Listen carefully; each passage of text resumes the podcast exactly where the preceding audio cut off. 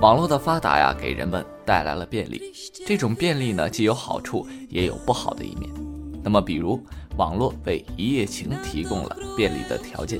据调查呀，国人发生一夜情的人中，百分之三十四点六是通过网络认识的，其中百分之二十四点四是通过网站聊天室认识的。那么，公众是如何看待一夜情的呢？百分之五十二点八的受访者更倾向于它是以性为主的感情行为，或者说带有一些感情的性行为。百分之二十六点一的人认为没有感情因素就是纯粹的性的需求，只有百分之十六点一的人认为这是两情相悦、共度良宵，是主要的感情的需求。在对于一夜情的态度上呢，超过半数的人。也就是百分之二十五点八的人选择了不赞同，但是可以理解；有百分之四十二点八的人呢认为这种行为符合人性，赞同；只有百分之四点四的人坚决反对，不能理解。与一些人对一夜情的宽容的态度不同啊，专家学者对于这种表现表现出了更多的担忧。刘达林认为啊，追求性自由不是绝对的，不加任何限制的。人类的性包含了爱情、道德等因素。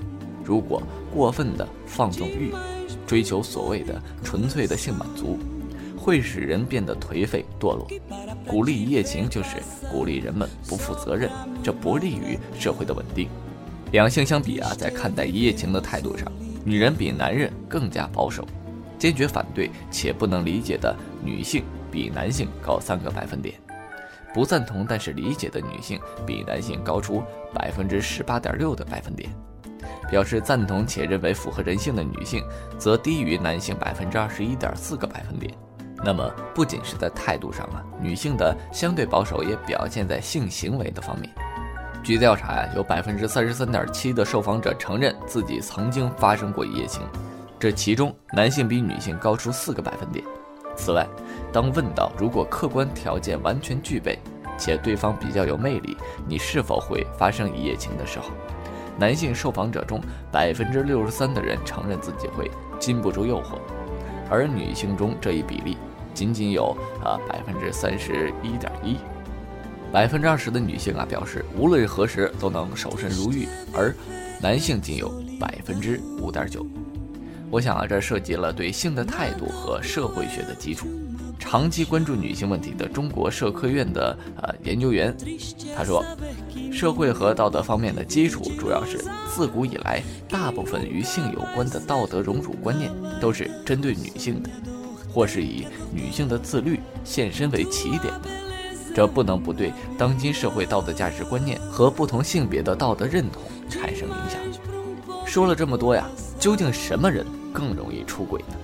据调查显示啊，在情感生活不满意的人中，百分之五十二点六的人曾经发生过一夜情，比情感生活满意的人高出百分之十五点三。而且这些人中，百分之七十八点九的人倾向于客观条件完全具备且对方比较有魅力的情况下发生一夜情，比感情生活满意的人高出百分之二十六点四。绝大多数人在一夜情之后都不想让伴侣知道，万一被妻子或丈夫知道了，他们希望他能够原谅理解，而少部分人觉得呢，只要能维持婚姻关系，原不原谅是无所谓的。如果得知了自己的伴侣有一夜情的行为，人们又会作何反应呢？调查显示，大部分的受访者会与对方沟通一下，看看问题出在哪，而少部分的人呢，会直接和对方分手。调查中，在谈及到一夜情的社会危害的时候，有些人认为会影响家庭稳定和恋人的关系稳定。百分之四十五点七的人认为这对未成年人的身心健康不利，而在呃半数的人看来呢，这种行为极易传播性病、艾滋病。还有一部分人认为这种行为会使人逐渐丧失了道德观念。专家认为啊，无论如何，一夜情都不是一种值得提倡的行为。性既具有本能性、自然性，更具有社会性。这也正是完美的性爱需要以感情为基础，而一夜情则是纯粹的肉体发泄，哪有感情可言呢？同时，这一夜情需要注意的一些事项，这些事呢不能帮你更好的获得快感。但是它能保障一夜情的顺利发展。首先啊，是如果你较少尝试一夜情的话，那么心理建设就很重要。你要有决心，有本事出来玩，就有本事放得下。那绝不能有感情的投入，不要去太亮的地方。这个提醒啊，是针对妆很浓或者在啊酒吧里很美，但是不宜见光的部分女性。老实说，你应该有这样的自觉。要是你化了大浓妆，一般在灯光下一看，一定是很恐怖的。所以，不管跟对方转战哪一摊儿，都要避免去灯光明亮的地方，以避免遇到对方倒洋、尿遁开溜的窘境。至于地点呢，建议大家选择饭店或者宾馆作为一夜情的地点，因为为了你的安全起见，尽量不要让对方知道你住哪。其次，也不能去他家。谁知道会不会有什么奇怪的设备或者危险呢？况且你们都要发生关系了，既然是你情我愿的，就让男生付个旅馆钱，这是可以的。大家提名以后就不再见面之后，不留姓名电话比较好，一般是用英文的名字，反正就说自己叫什么啊，Honey、Lucy 之类的啊，都可以。出门钓男人之前呢，还要检查一下自己的身体，记得香喷喷的，也不要吃大蒜。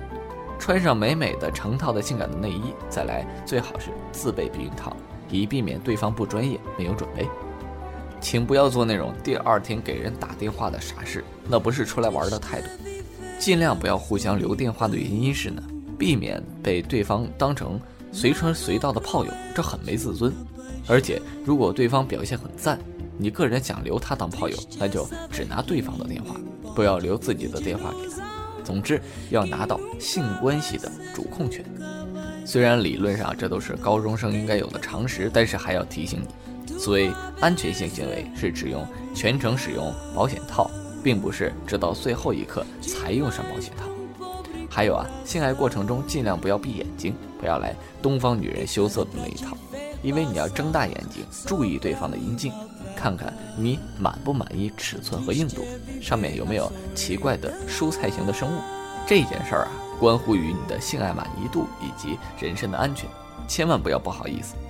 要是觉得有任何不对劲，要马上离开，反正以后永不相逢，不用给对方一点面子。好了，本期的节目呢，到这里也就结束了。